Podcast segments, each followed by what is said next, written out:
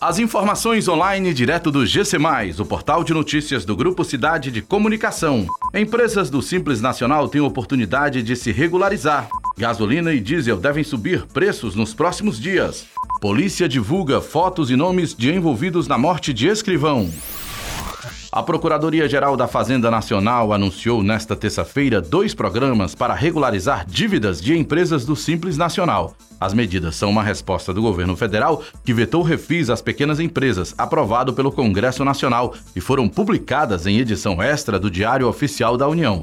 Conforme a Procuradoria, as novidades anunciadas são o Programa de Regularização do Simples Nacional e Transação de Contencioso de Pequeno Valor do Simples Nacional. A regularização do Simples Nacional permite a microempreendedores individuais, o MEI, microempresas e empresas de pequeno porte optantes do Simples Nacional afetadas pela pandemia de Covid-19 descontos de parcelamento de suas dívidas. A entrada pode ser de 1% do valor total do débito, com pagamento dividido em até oito meses. O restante é parcelado em até 137 meses, com desconto de até 100% de juros, das multas e dos encargos legais. Esse documento deve observar o limite de 70% do valor total do débito. O órgão informou que os descontos serão calculados a partir da capacitação de pagamento de cada empresa e as parcelas mínimas são de 100 reais ou de R$ 25 no caso dos microempreendedores individuais.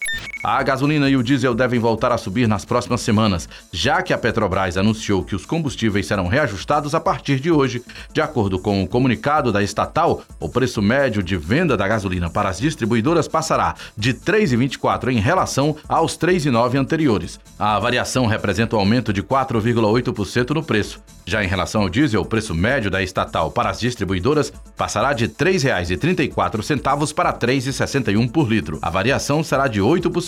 Esses reajustes, segundo a Petrobras, têm o objetivo de garantir os níveis de abastecimento do mercado sem riscos relacionados às bases econômicas de toda a cadeia produtiva do mercado de combustíveis. O último reajuste nos combustíveis havia sido aplicado em dezembro do ano passado, quando houve uma redução de 3% no preço da gasolina. Foi a primeira redução de valor desde o último dia 12 de junho de 2021.